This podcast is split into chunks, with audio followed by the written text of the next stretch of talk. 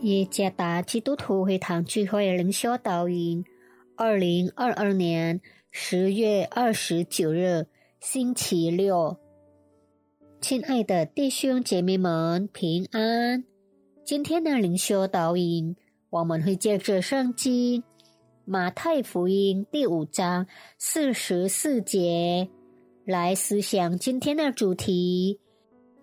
即使被伤害，也要去爱的命令。作者吴恒忍音乐老师。马太福音第五章四十四节，只是我告诉你们，要爱你们的仇敌，为那逼迫你们的祷告。仇敌是一个故意想尽一切办法。让我们跌倒和受伤害的人，换句话说，仇敌是一个嫉妒的人，因为有些事他不能接受的而讨厌我们的存在。圣经中一个确实的例子是大卫的故事，尽管大卫是扫罗的女婿。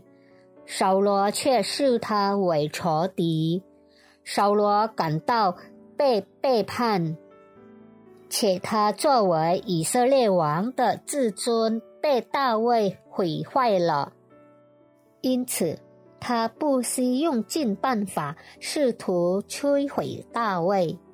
尽管大卫被追杀，但他仍然爱扫罗，甚至。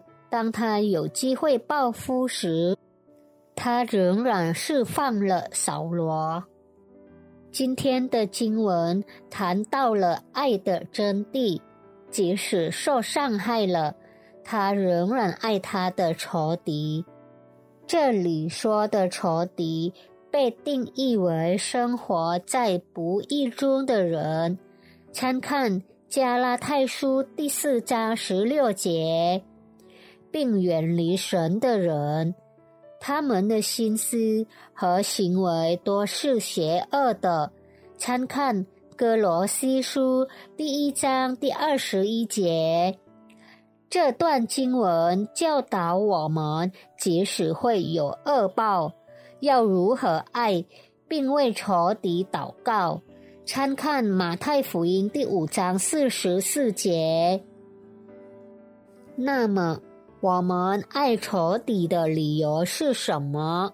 作为基督的门徒，我们应该效法基督爱所有人，不分善恶的榜样。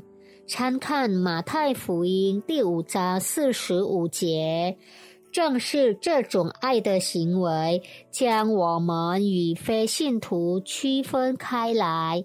参看马太福音第五章四十六到四十七节。因此，让我们效法总是表达无私之爱的基督。一个人将自尊视为生命中首要的人，将无法爱他的仇敌。愿上帝赐福大家。